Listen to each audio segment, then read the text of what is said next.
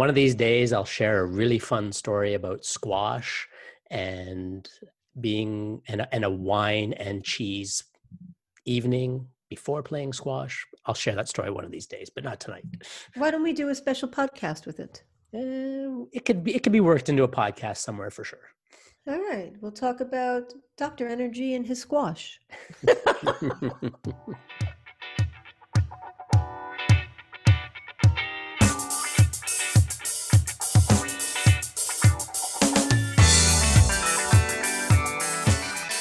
Good morning, good afternoon, good evening, and good night. Joe, Dr. Energy Piazza. Rara is in the house. Catherine uh, Asaro Myers. Welcome back to BU Network Podcast Conversations Worth Having. On our podcast, you can expect three things one, the BU guest moment, two, the BU moment, and three, the BU final moment. As promised, we are giving you a very special audible on each show. Your job, well, not your job, it's to find it. You know the game Where's Waldo? Well, here we will ask you to listen for that audible. Dr. Energy, it's another beautiful day in the neighborhood. What do you think? Wow, it was a it was a beautiful evening here. The early part of the day was a little bit eh, but it turned out to be a beautiful afternoon and a spectacular evening. Well, I got to walk 10,000 steps and hold my 10 pound dumbbell in one day. So this has been a fantastic day for me so far. That's awesome. We got to do something with our days, right? Mm-hmm. So today, I know it won't necessarily matter when this episode comes out, but today was a Sunday. Sometimes I'm not sure what day it is, but it... especially lately, I it's like, what day is it? Okay, sure. Well, I now know what it's like to be little again and to be observant of what's around me. So every mm. single day, I'm taking a walk and I'm noticing who's on the street and who isn't. And it's usually, I'm like a little puppy. I go out around the same time. And I noticed today around that time that there were more people out. And I thought it must mm. be a different day of the week. And the weather too. Mm, yes. Makes yes. a big difference. So let's talk about speaking about big difference. Mm. Let's talk about what's going on in your life, in your mind, in your head. I love getting into your head at mm. this moment or our BU moment.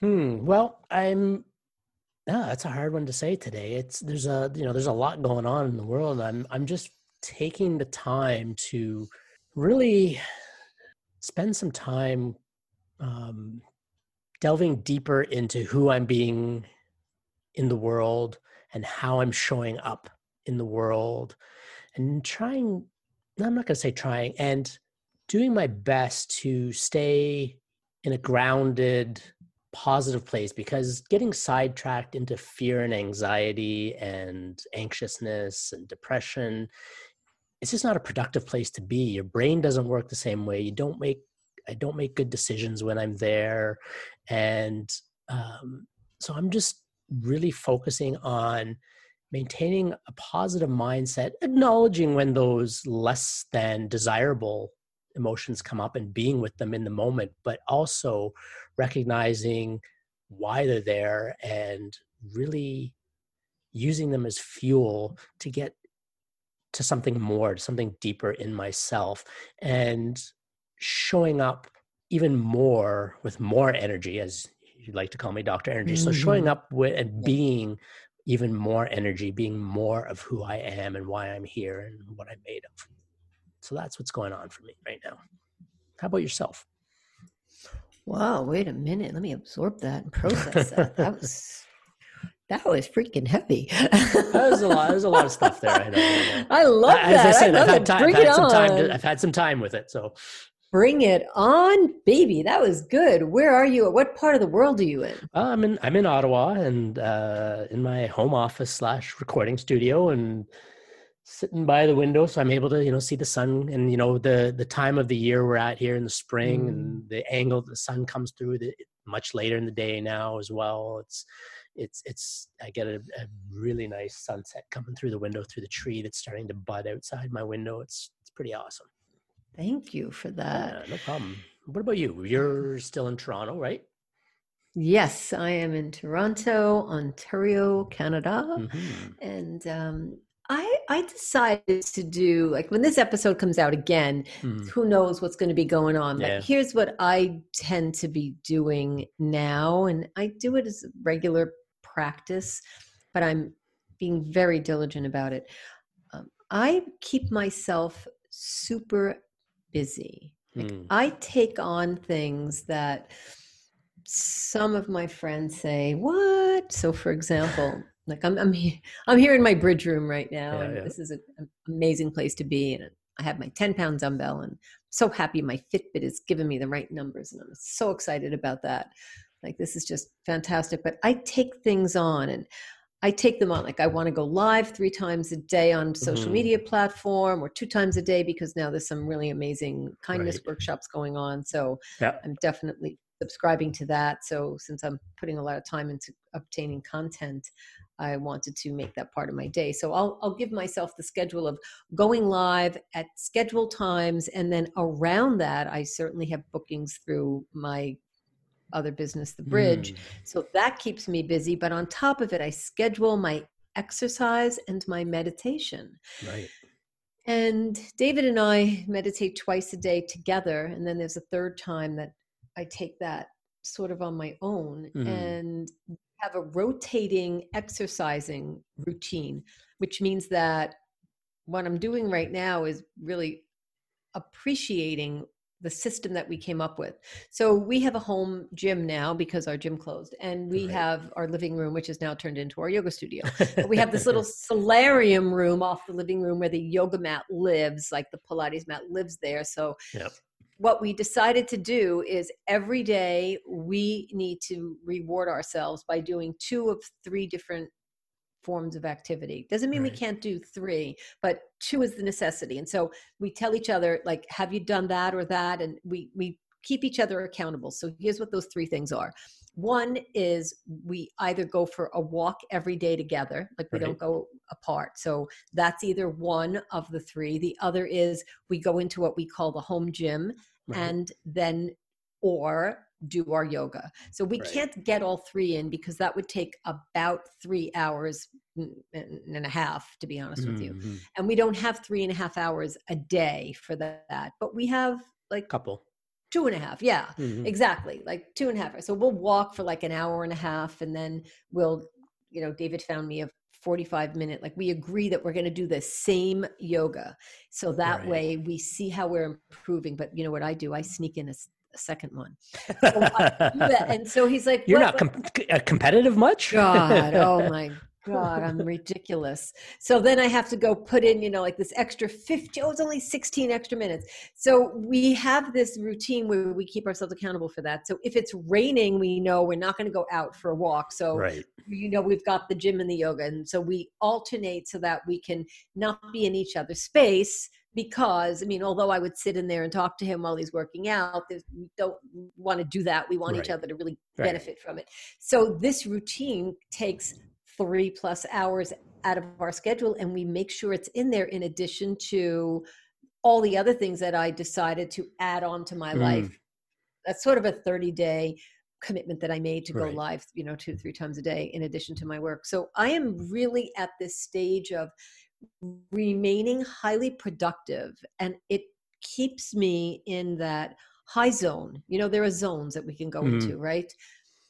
I wake up and need to make my, you know, I have this Italian, you know, this Mm. blue satin thing, you know, with 25 pillows and stuff. So I have to do that as soon as I get up in the morning. It's like it's coming over, right? Like that's just what needs to be done. The pillows are up. And I have to make sure that I am completely whatever that presentable means. It could be Mhm. grungy that day, which isn't my usual look, but you know, I mean, that could just be my day.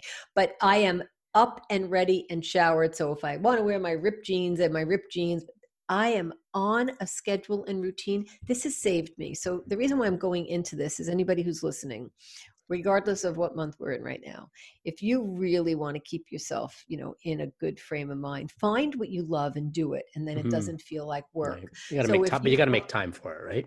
Right. If you love it, like what we're doing now, I totally, absolutely love this. So it doesn't feel like work. And it keeps me up and it keeps me accountable. So I don't have these moments of I don't really know what to do or right. you know, I, I'm I'm scheduled. And I schedule my free time obviously because I have to do something like I have to eat or take a walk or free Sure. time. Like, okay, I just want to read a book. Like, okay, I leave time in my schedule for that. But I definitely tell myself when to get up and when to go to bed so that I don't, you know, forget to go to sleep and like stay up till two in the morning because I think, well, you know, things have changed. I don't Right. I don't really let it affect me like that. So I'm pretty pretty regimented and I have to say I'm in good spirits. What I would like to do is I'd like to add something else outside, but you know, it's just the way that things are right now. Like I like taking a walk, but I'd like to be more like did we have a tennis court here but i know that that's just going to mess up my shoulder so i don't really want to do that but i would love to you know get out there and like like say hey let's let's do this together let's like hit let's volley this ball back and forth Hmm. Every I, threw my shoulder out playing badminton because i'm so competitive it's ridiculous like i can't even take a birdie in Oh, a did- racket without Did you know? Did you know I used to play competitive badminton? Oh, did you? Well, oh, look at that. I used to play squash and almost kill my opponent. You know, I'm that's such a it's I love that type of sport, but I'm just so competitive. Nobody wants to play with me.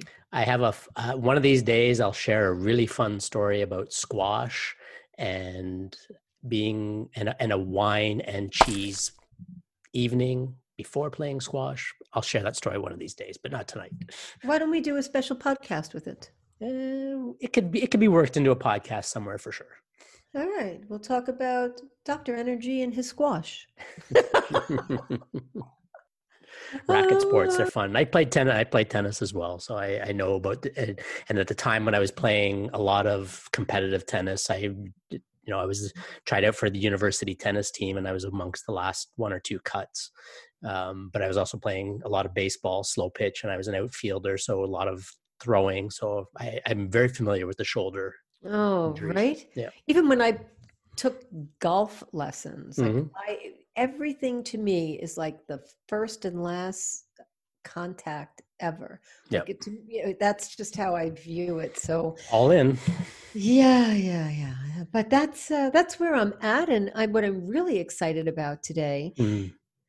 I'm excited about getting together with someone that Mm. lives. What is that? Three thousand? How many miles? Three thousand Yeah, miles, probably. something like that. Uh, From one coast to the other. Right. yeah. West Coast to East Coast and Yeah. different time zones and high energy. And Yeah. I, I really have fallen, like, really, I drank the Shima Kool Aid. I really have. you I- have a girl just- crush. I do. I have a girl crush on her, and I'd really like our audience to have a girl crush on her too. So let's go over there. And spe- and speaking of all in, yes. yes, yeah. all right. We'll see you on the other side, maybe on the other coast, as the case may be. coast to coast. Coast to coast. Conversations worth having.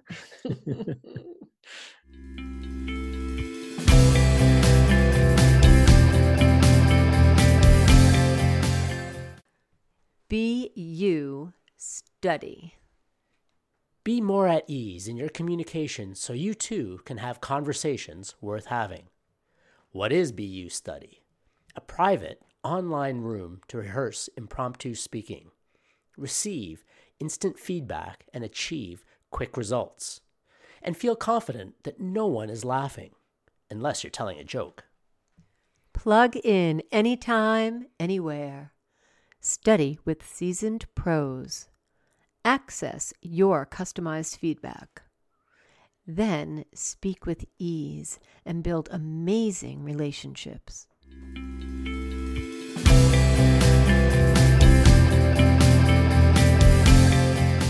Dr. Energy. are you- Yes, Are you with us? I am so with us.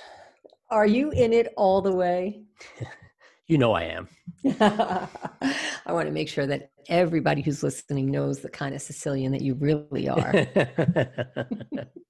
Takes one to know one. oh, that's right. That's right. And we we are certainly in it all the way, up to our eyeballs, as a matter of Sometimes, fact. yep. you know what I really love about what we're going to be doing and what we are doing is I love the people and the flavor the different perspectives that mm. everybody has from all over the world at any given day. Today, and these times have changed anytime.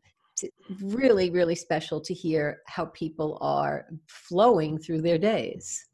Yes, yes, absolutely. There's, and you know, we all have a lot of you know, I thought we were going to have a lot more time on our hands with all of this, but it, I think I'm as busy or busier than ever, to be honest. you know, I I'll tell you something funny. I am scheduling. It sounds obsessive, but just you know, bear with me. Three meditations and two workouts a day. It has to be scheduled, otherwise, it just doesn't get in the right place. Mm, right? I don't want right. to do two meditations back to back and two. So it needs that wouldn't make sense.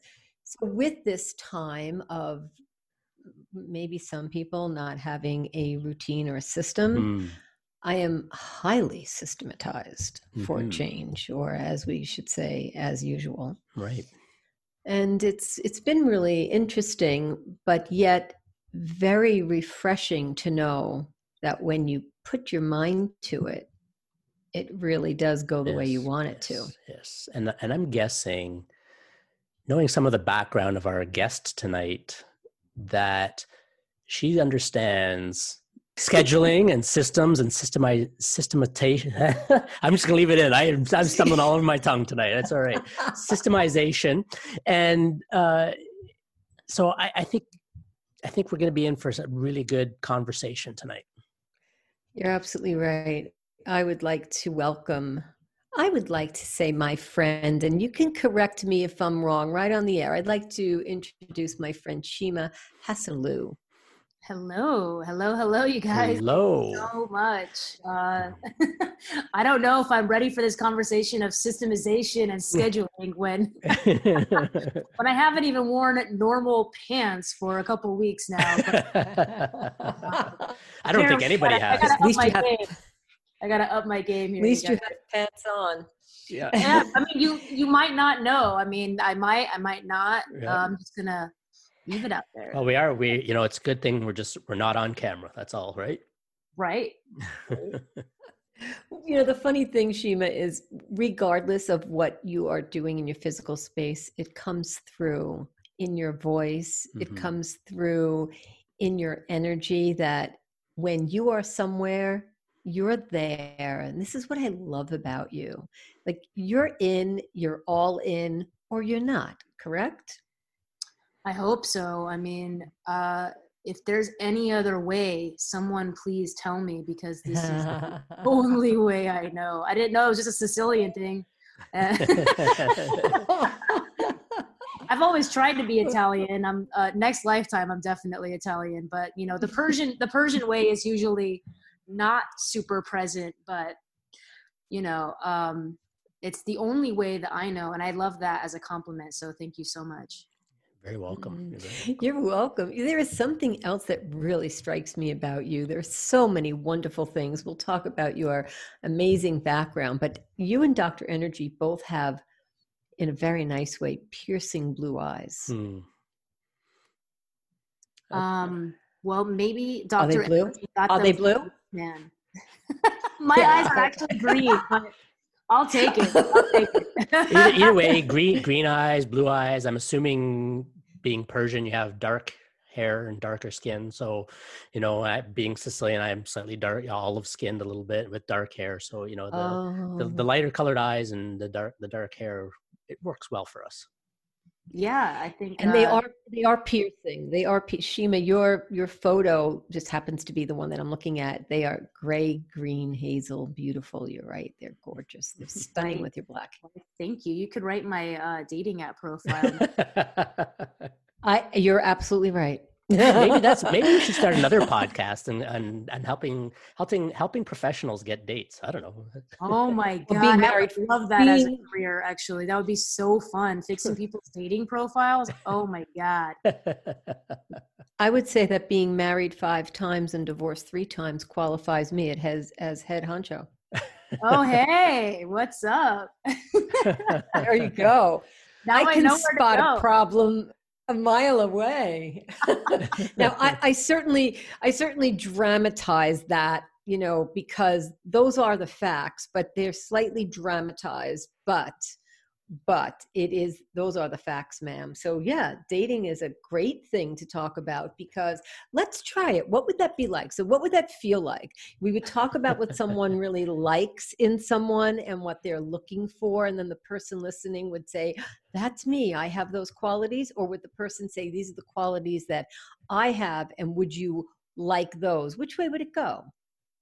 I mean you know, I, I hadn't been on uh, dating apps for probably four or five years up until maybe less than 60 days ago, right before this uh, pandemic took place. Right. So, um, I actually got on a dating app that actually has prompts, and you could choose from a prompt. And based on that, the dating app was Hinge, and based on those prompts, you could really get uh, an idea about what people were up to and how serious mm. they were or how humorous they were you could really get a clear idea um, bigger than you know just the photos for right. me it really worked and that's actually how i found my current boyfriend was based on the prompts that he mm-hmm. wrote and uh, i was like this is this one's a winner um, i'll take it you know so these these things about like these statements that we put out about ourselves are definitely like a form of branding right you know right. like every everything that we do is a statement like am i wearing pants that's a statement that's a brand right um but everything yes. that we do is is branding and either either we're we're going to be doing things that are kind of selfish or we're going to be putting things out there that are selfless either we are in service mm. or we're not in service i mean this right. is um so me being in the business of designed for big media, film and TV. Right. Uh, I believe that taking those sorts of that sort of thinking and applying it to ourselves, especially like in something as simple and as superficial as a dating app, these tactics, if you will, uh, they can really uh, help you um, they can make you or break you you know we've all right. seen like really terrible dating app profiles mm. right that are mm. hilarious um, mm. yes. and no one wants no one wants that but tragically uh, some people just don't know any better right, right? so here we are you know it's Absolutely. interesting what are some that. of the prompts oh sorry go ahead it's, it's interesting I'll, I'll you say go that ahead.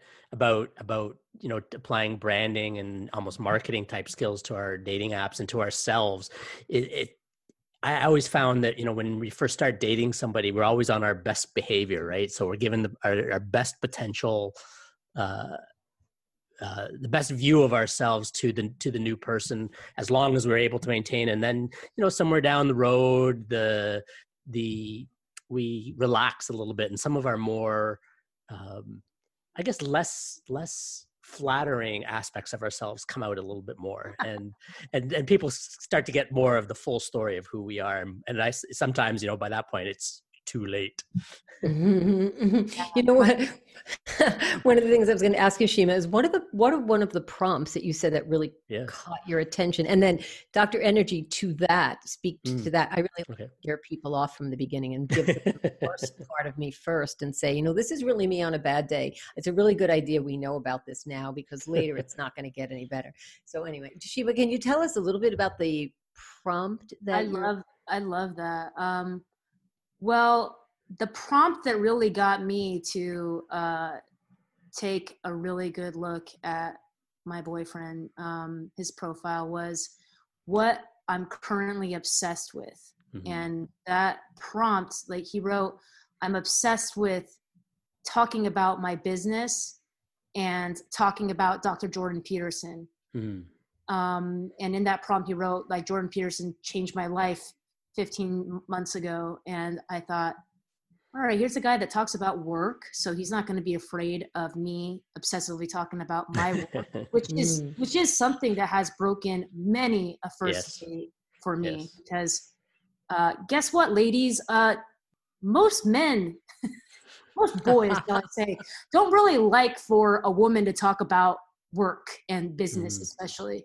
um, so if you're obsessed with business development like I am, um, you may not want to put that out there for a first date unless you're really dealing with a man that can handle it. Right. Secondly, uh, someone that's talking about being obsessed with a thought leader such as Jordan Peterson mm-hmm. showed me that this is someone that is interested in self development and that someone that's been working on themselves, which is right. a huge, giant A plus plus in my world, right? Mm-hmm. Because I'm also obsessed with that equally. That that was a great. Thank you for bringing that out. That mm-hmm. was a mm-hmm. great point because sometimes people would think being obsessed with would wouldn't know how to take that.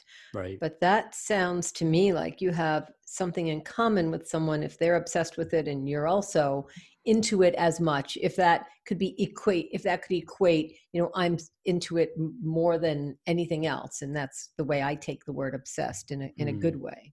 Yeah. Yeah. Exactly. Thank you.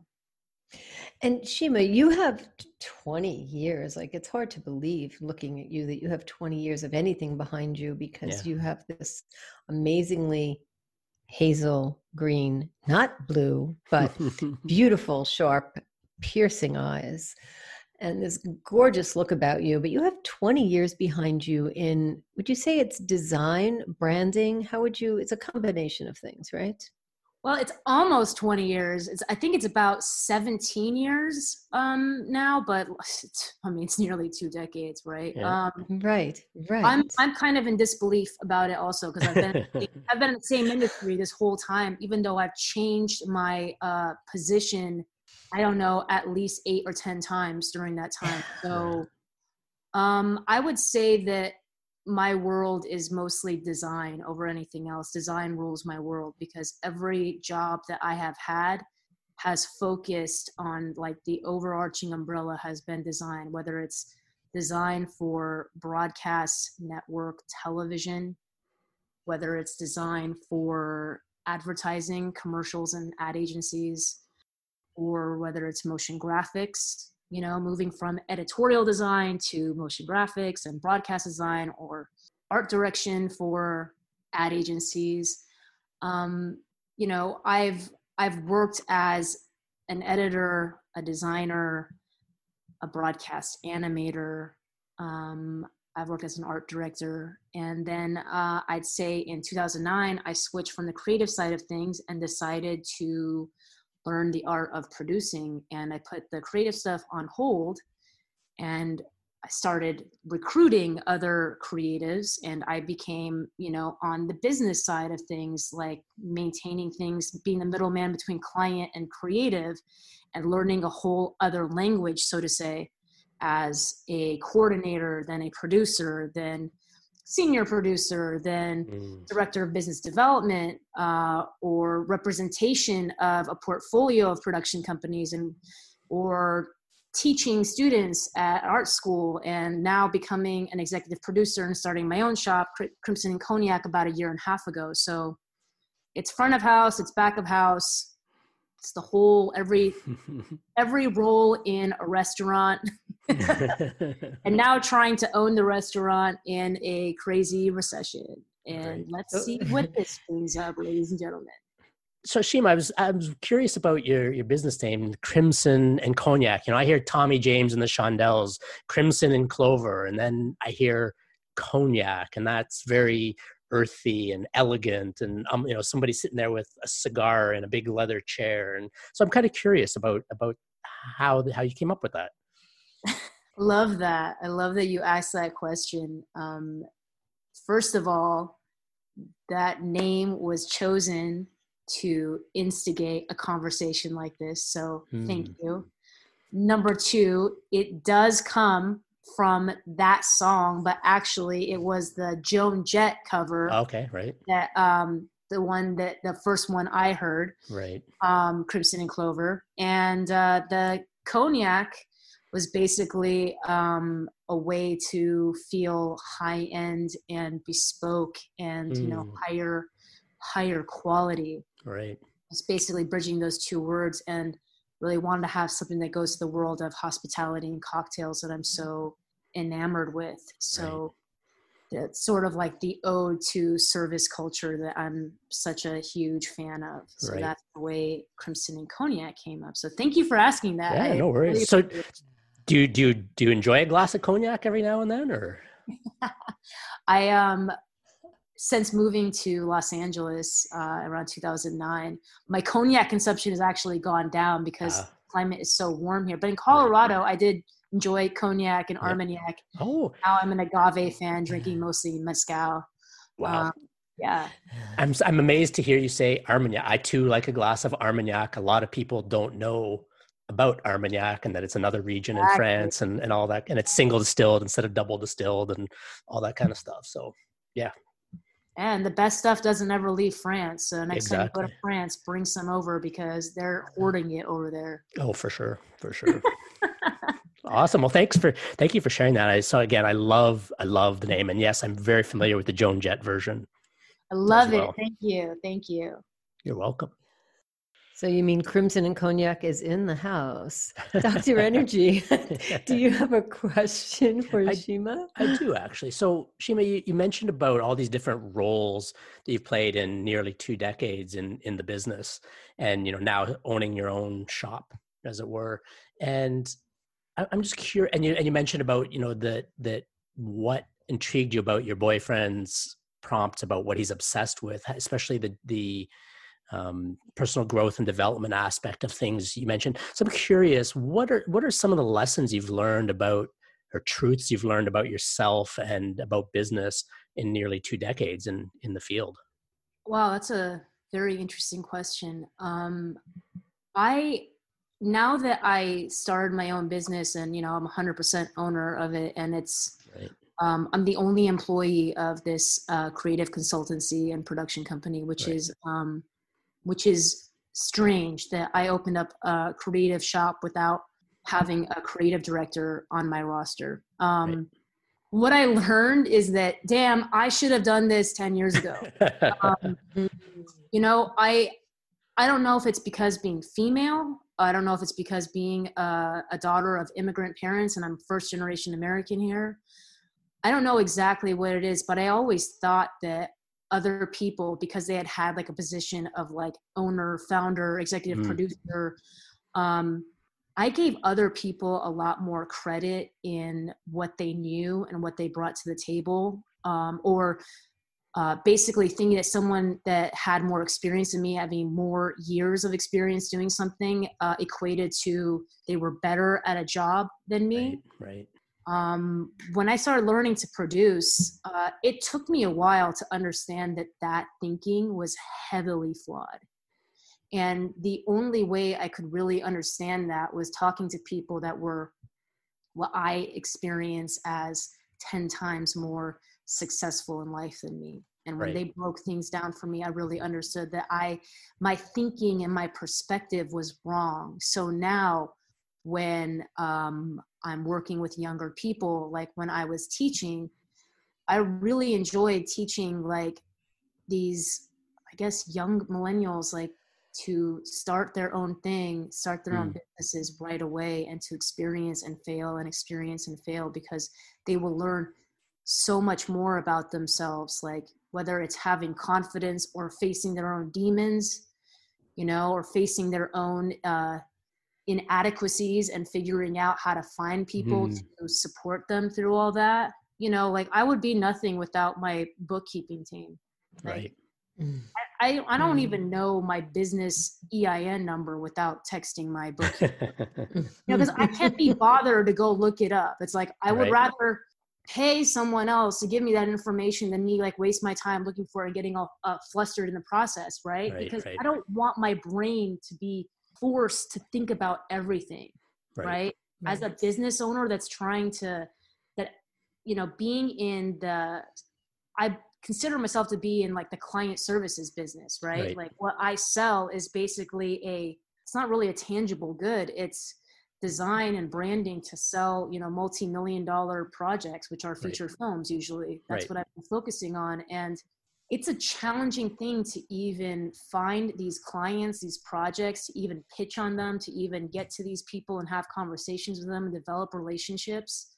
You know it's um it's a it's a bit of a different game than when i was working direct to client as a freelance designer and just making a logo for a small mom and pop shop right. you know or five thousand dollars that was like 15 years ago right uh, now if you charge five thousand dollars for a small business logo you're doing pretty well i think. I don't know.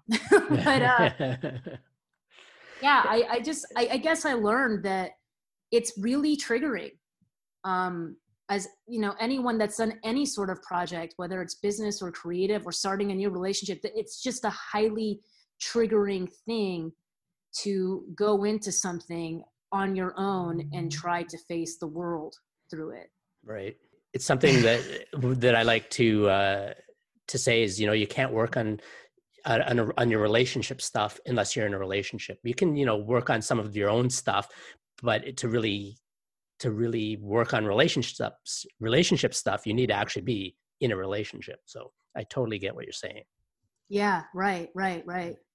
Um catherine Shima, question? Yes thank you. Shima you and i talked about this a little bit offline and you know let's let's talk about it online because so many people need need to hear this. And you know present company included mm. how important is the right brand for the right for any company period? And of crimson and cognac bu network uh, coca-cola pepsi-cola i don't want to pick anybody and leave anybody out but how important is it? And then tell us a little bit about like why and when people get it wrong what does it cost them not not to redo it like in in energy what does it cost them in market share and market what is can you talk a little bit about that with me with us I mean, you mentioned some pretty uh, big brands there. I mean, Crimson and Cognac is something that you know, like a handful of people know, right? But then Coca Cola is known globally. Mm. If you compare RC Cola to Coca Cola, I mean, mm. who, who, who owns that market share, right? Um, mm. Who owns that global uh, name? Um, when people think about brands, branding is uh, is is such an important thing and if you listen to someone like gary vee who talks about this like yep. all the time you know certain certain companies got it so big like you know kleenex xerox that their names became a verb or a noun right, right. To xerox something or you know grab me a kleenex. Right. Um get me a coke even if it's like an orange soda right? Pop depending on what part of uh, the world you live yep. in. Um, i think and you know it's it's kind of hard to talk about branding when it's in such a, um, a giant global space. Uh, i think people by default look at a brand as that global thing like coca-cola or nike right mm. Um, but it's kind of everything. When we talk about brand as uh, what we what we're putting out and what we're offering to people, like let's say on a dating profile, it becomes very we make very snap judgments when we see a few pictures of a person or just one picture mm. or see just one thing that they write about themselves and the brand is not owned by that company or owned by that individual. A brand is basically the belief that others hold about us or that company. Right. Mm, right. It's that. Yeah, so it's all it's all perception. So right. how do we control? How do we manipulate? How do we steer? How do we guide that perception that we want others to have of us mm. when they think of our company or who we're showing up as in the marketplace or in our family or in our relationships you right. know? So it's a lot of work um, to to uphold that perception that belief system because we don't own it. Right. I, I and you said some really great stuff in there you know the um, the whole you know so many people think of a brand as simply a logo or or a or a text mark or something like that when and when really the branding is like you said it's what how other people perceive us or perceive a company is really because we can say what we want about ourselves all the time but it's how we are what other people are perceiving us as that is truly our brand. We can say we stand for this but if other if, if consistently the majority of people are saying no we see you as this then that's what you are. Right you know and and and like you said about people make these snap judgments about you know a picture or a logo or text you know was, wasn't there uh, uh, there was a book uh, malcolm gladwell blink right? You make we make these decisions so quickly uh, and usually on a non-conscious level about a person a brand a, a, product whatever and and then it's hard to change our our story about it afterwards. Absolutely let me ask you a question, Shima, about the brand and the people behind the brand. So, when you're doing this work, do you look at the people? look at the mission? What is it that you look at as the creative, the producer, the designer, the person who you know when you're looking at something, you obviously know before the client most of the time, I'm certain, or right up there with them because they're hiring you, right? You get hired because you have that skill set and that foresight. I mean, so do you match it to people? Like, what do you connect it to? I would hope that that's the reason why I get hired. Um, I don't think that that's actually the reason why people get hired these days.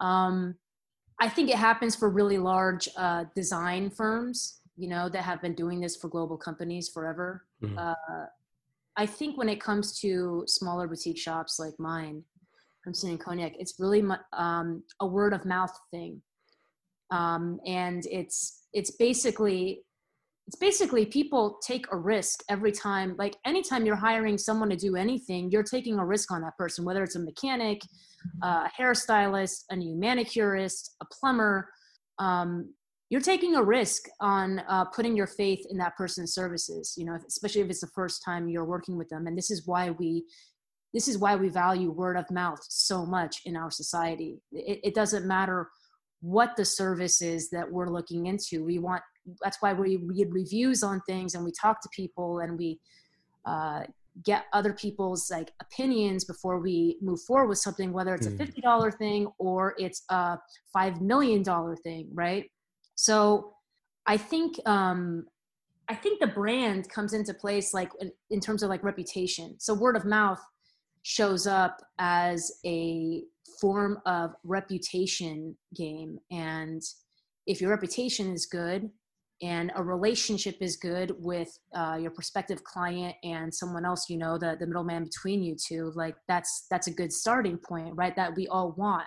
But it's it's basically a gamble every time you're hiring someone to do something. And i would love to say that when someone approaches crimson and cognac approaches me as a producer that they are entrusting with their creative project with let's say a feature film to brand that film. Now no one is calling it branding right? I'm calling it branding. People are right. saying i want a main title. I just want a title sequence.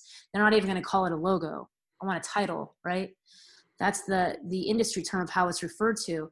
Um, i have to act like i don't know anything about that project. I actually have to come in not as an expert, I have to come in as the novice, as the total stranger, and kind of look at something with um, completely childlike open eyes, right? Mm-hmm. Because I need to act like the viewer that is uninformed about this project, about this film.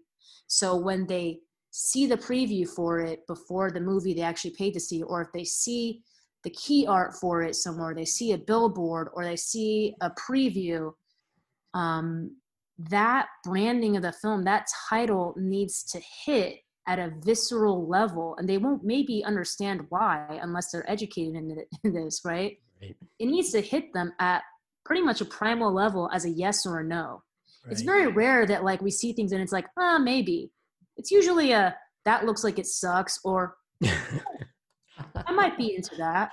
Right. It's weird that it's like, oh yes, I'm definitely going to see this, yeah. unless it's something that is affiliated with another project that right. we we have some sort of association with, right? Right. So coming into something with completely fresh eyes is where I have to come in as the consultant and bring that perspective to my client who no longer has those fresh eyes on the film because right, they've right. been in it for probably a couple years up to that point, right? right. So it, you know, it, you, you, there's a great point in there about the the visceral primal level you know we neuroscience has shown that we actually make a decision on something before we're even consciously aware of it and those decisions are all based on emotions and then we make up logic afterwards to fit that decision or to justify it. So the the to think that we can actually make a logical decision is actually not true. So so so being able to tap into that when you're working on a project is is and be able to make that connection with people with an audience that you wouldn't have even met yet uh, but to to be able to make that connection that's that's a, a real talent a real skill to to be able to have and to develop.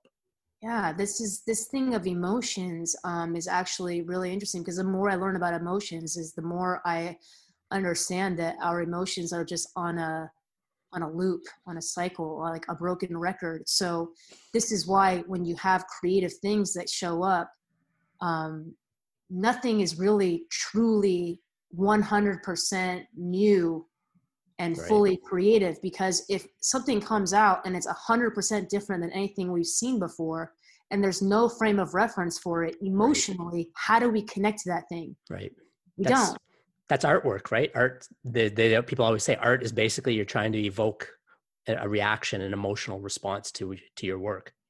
You are and, and if it's something completely out there that people haven't seen before it's really hard to connect to it. It's basically like hearing a language that hasn't been outwardly spoken yet how how mm. do we how do we connect to it how do we connect to a color we've never seen before it's right. um, the philosophy of that you know like emotionally we have to connect to something and this is why we see creative projects we see cycles of thinking like right mm. now like things that take place in the 90s are really big so when you see when you see like fashion right now there's a big there's a big push on like 90s fashion 90s rave style and oh wow you know um it and so we we just go on these waves and like we tap into that emotional uh feeling of decades ago because that's what's in right now. That's what we're being told is in right now. Right, right.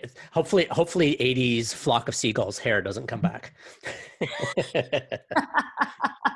I think maybe you've already been there, done that. Been there, done that a couple times, right? Yeah. Yeah.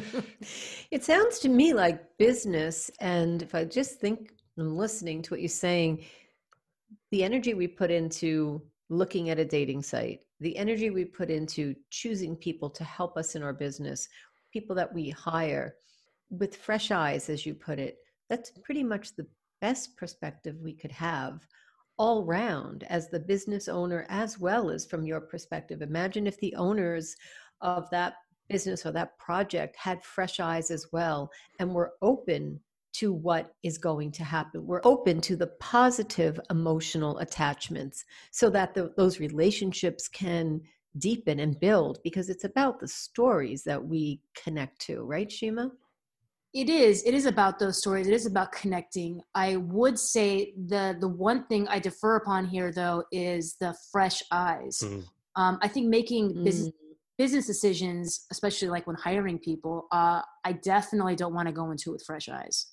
Um, my, my, open eye maybe an openness. Could would that make more sense to say to be yeah, open? openness openness is one thing but for my perspective um, even that is a danger in my business. When i hire a designer to uh, work on a project i can't work with the same designers for every project because every designer's got a different frame of reference a mm. different uh, they have a different background they have a different skill set they have a different point of view. So i actually need to be very strategic and needle in the haystack sort of thinking versus open right so, so let me place it. Let me place it a little differently in case I wasn't clear. Let's say you're pitching someone because you're good at it. That person, as opposed to you, that project, that movie, that that house that's going to hire you. Do you prefer those people to have an openness about them, or do you want them? Tell me what that's like for you. The best way for you to get in the door. That's a good question. I think I I go into the initial meetings with uh, you know the director, the producer, the editor, anyone that's on the creative side of things, mm. or decision the, the, decision makers. Um, mm. And my goal is to get in their heads and see where they're at. A, are they open? Or B, do they know what they want? Um, it's one or the other. Uh, right. I'll tell you this mostly people will say that they're open. Uh, that's mm-hmm. false. I think, I think humans, yeah, as as adults, as uh, as creative people, we like to, we like to say that we are open because we want to be congruent with other people. We want to say that we're open and we, because it feels good to say that, right? right? It's kind of a harsh thing to say, you know, actually, I'm not very open. I'm very rigid in my decision making. you know what I'm saying? Yep. But most of the time, like when people ask you, like, what flavor of ice cream, we're not that open on what is our favorite flavor. We're pretty rigid about it, right? Yep. Yep. Um, but if we're like on a first date, maybe we'll say, "Oh, whatever you like," you know. See, putting our best foot forward, right? forward, yeah.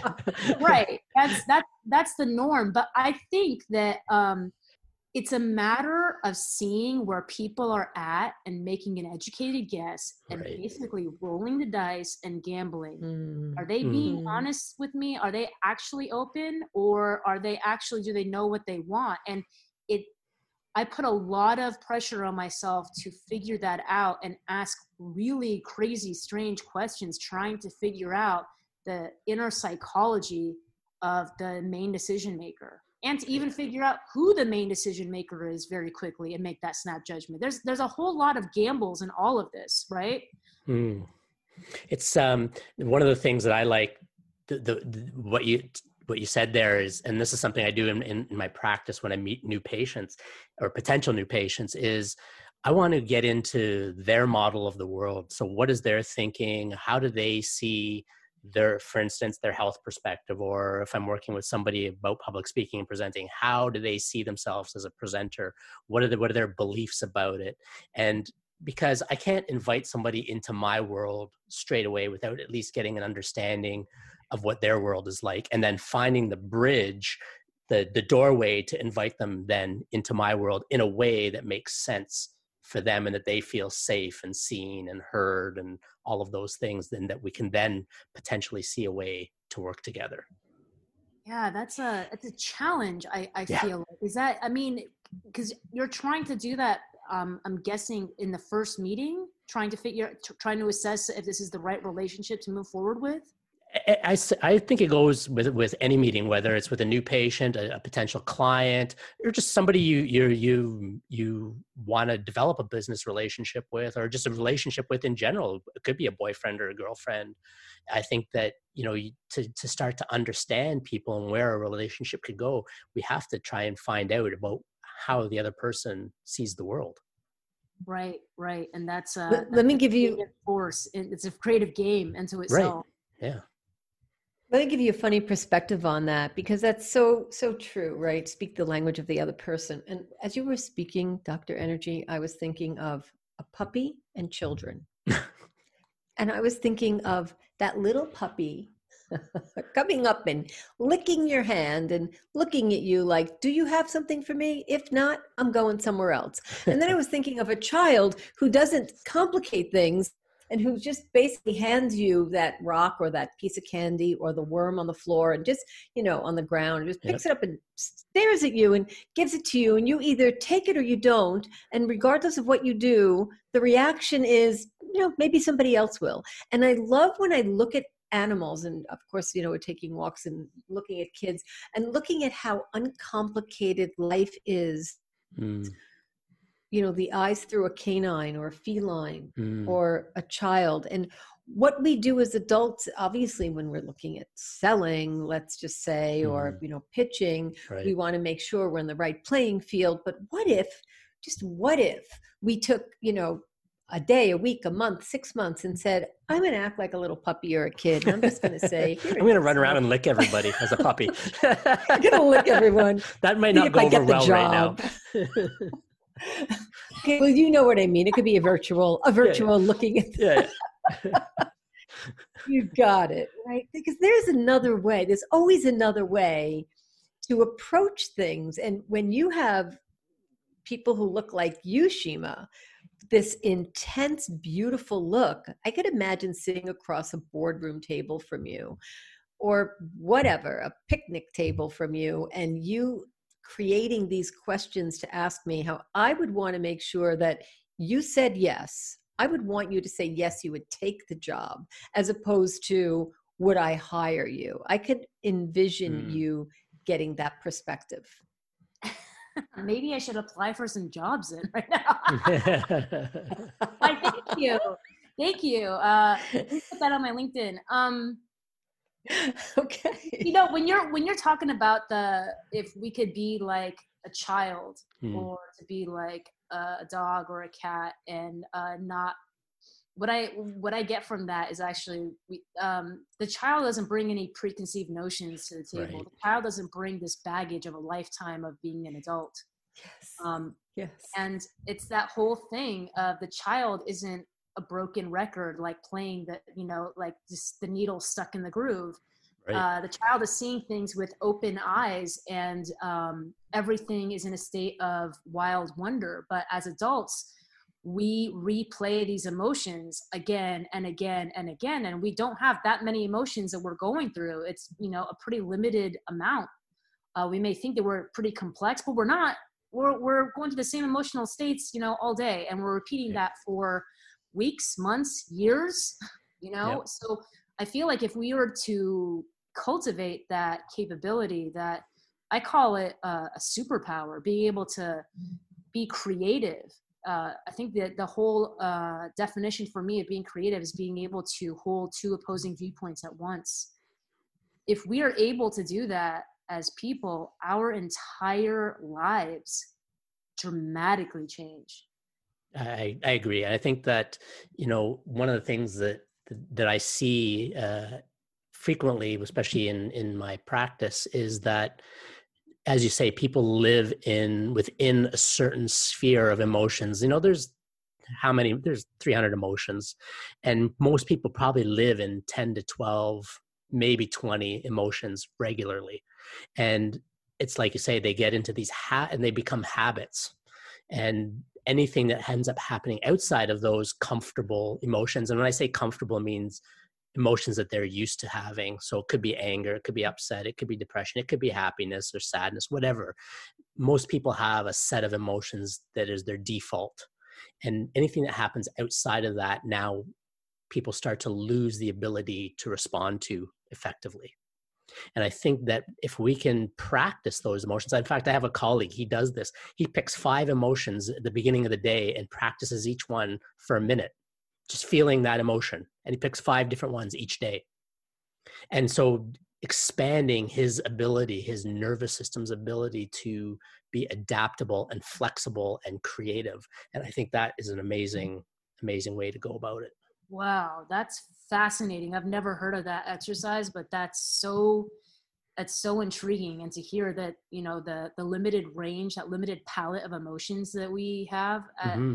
general is it's it's kind of sad really. It's really sad. It's very it's very sad. It is very sad. It, it create it, it, creates um imagine imagine as a creative that you were only able to create uh with a color palette of three to five or six colors right it's be like working in, on the computer and digital right be like working with 8 bit 8 bit color rather than 16 or 32 bit right so yeah, interesting so that's kind of the difference wow 300 emotions imagine there's that. There's a great book many? by um, David Hawkins called Power versus Dr. David Hawkins called Power versus Force, and there's I think something like 300 emotions that he lists in there. So, wow, that's I mean, just compare a lot of uh, the emotional palette of a man to a woman mm. in hmm. you know, default terms.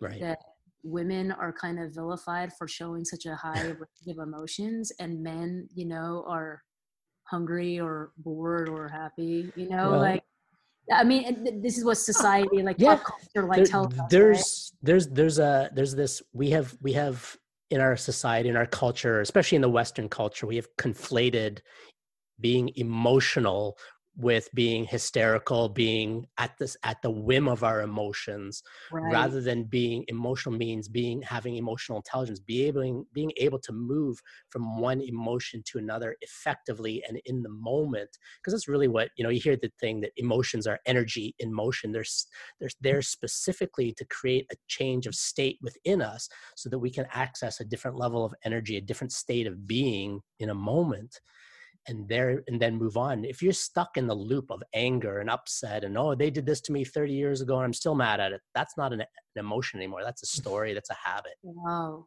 Wow. Yeah. So so being able so for and, and it's interesting. I some of the most manly men that i know personally are very have a very wide emotional range and response. And wow. it's and, and the ability to be able to cry appropriately or in when it's when it's an appropriate emotion that's what's wrong with that. Or be upset when it's right to be upset.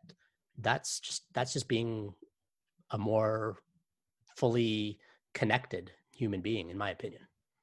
Yeah i love that. I i, I hope to see more men especially uh learn these skills. You know it, it's happening now. It's I, happening. i'm seeing it I have people in my life that are a lot more developed that way, but there's also, you know, a, a large group of people that yeah. feel like they're not allowed to express yeah. that. So it's, uh, yeah, it's very interesting. Dr. Energy, there's a lot of depth to what you said, and I'm thinking, you know, there's something in there called a grudge. Like we could have another oh. whole show about, you know, these stories that go on, and oh, again, God. based on our families. Uh, thank God for our family. Oh, yeah. Thank God for our families to give us so much to podcast about. We basically go on forever. Thank you to all those things that those families have done and loved us Absolutely. for so for so long. And and Shima, we have we have a section of our podcast where we like to call it the BU final moment is from our conversation the conversation worth having that we all engaged in right now? What came up for us? We could call it a takeaway or the gift that you take with you. If we'll put you on the spot because we all basically do this at the same time. We never know until we have this conversation. Would you be kind enough to share what your bu final moment is with us? And then dr energy i'll ask you okay. to share yours. Thank you. Whoa the final moment the, the takeaway. For me what's coming up is that there's definitely a power in um, communicating with other like-minded people mm.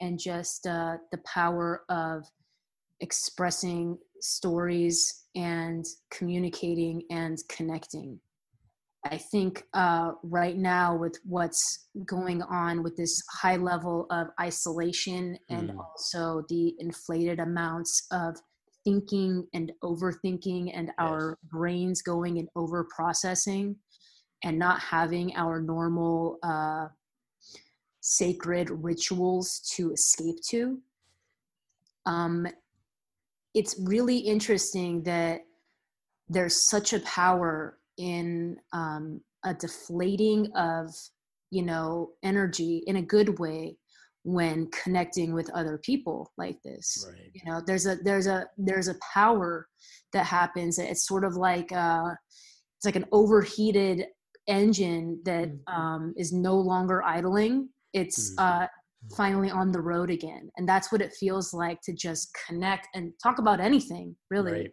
you know so that that's what's that's what's becoming real for me because in this period of isolation for the past few weeks I haven't really wanted to connect with people. I'm just like, well, you know, I'm an extrovert, but I don't really want to connect. But this has really shown me otherwise that it's actually very powerful and very freeing. So thank you so much for this opportunity. Oh, that's awesome. Oh, you're thank welcome. You thank that. you for being here with us. Dr. Energy, yes. what is your BU final moment? Well, what are you doing? how, how you doing? um, I like like Shima. I'm also an extrovert, and uh, so this isolation stuff, and I'm and I happen to have uh, you may Shima you may be familiar with the love languages. I happen to be my primary love language is physical touch. So being an extrovert and being a hugger and liking just somebody being near me, touching my shoulder, whatever I'm going through some withdrawal symptoms myself. So I totally get what you're saying. And also the the other point you brought up about um, connecting with people and how it sort of it's almost like sticking a pin in a balloon but not rather than the balloon exploding it just like hisses the air out and is that that deflating taking the anxiety the that that panicked almost energy and bringing it down a notch so we can think a little bit more clearly. You know we we when we're in fear and and, and anxiety our brains do not work the same way and we just don't think straight. Um, and being able to to to bring that down a notch so we can feel a little bit more calmer we can make decisions with a little with more clarity in our life.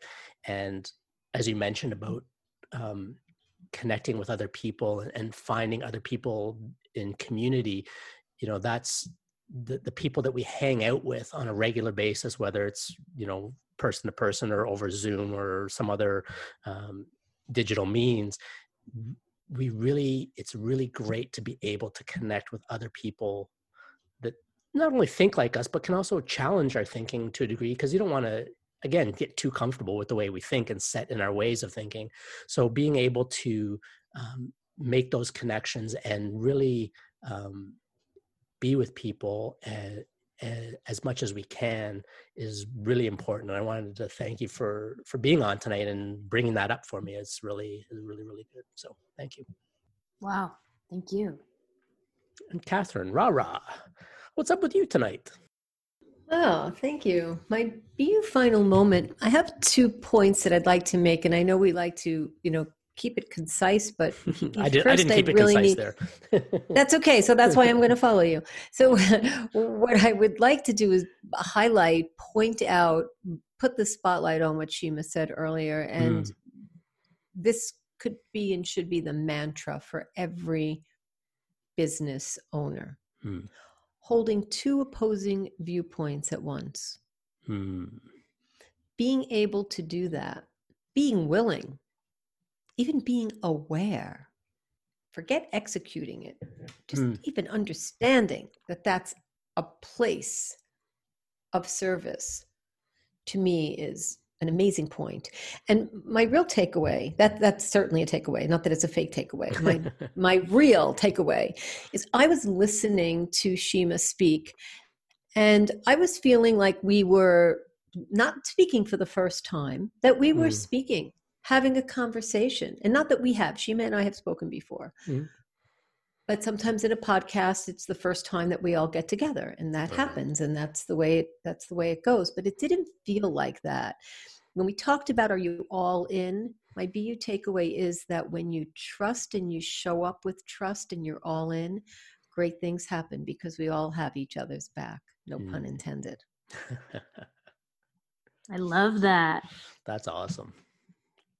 Yeah thank you. Thank you. This has been an amazing opportunity for me, Shima, and for Dr. Energy. Yes. I know I can speak for him and for BU to be able to hold this sacred space for us. We're all extroverts and we all have that power of connecting the desire of connecting and I'm, I'm sure we all can you know show each other a few really good strategies about that because when you're extrovert you you certainly have practiced it. I have most of my mm. life. I don't think i've ever not practiced that. Coming together feels just feels right really does. So this has been an, an amazing time and i'd love to continue this in any other fashion on any other platform. However that works out this just feels so good so thank you. Yes. Yes please. Excellent. All right so much again shima thank you so much for being for being on tonight and uh, i'm sure we will connect again very soon. My pleasure. Thank yes. you uh, yeah, shima what, hang out with us. Hang out with us a little bit. thank you. Thank you for joining us. Sharing is caring. Tell your friends about conversations worth having on bu network we really appreciate your reviews, and you can do that on Apple Podcast. Thank you. For show notes and links, go to www.b-u.network forward slash podcasts. Connect with us via our website, www.b-u.network, and build a relationship with us. Sign up to receive information, updates, and your free video training at www.b-u.network forward slash pro. We're looking forward to hearing from you, and thank you for being with us. Ciao. Ciao, babies.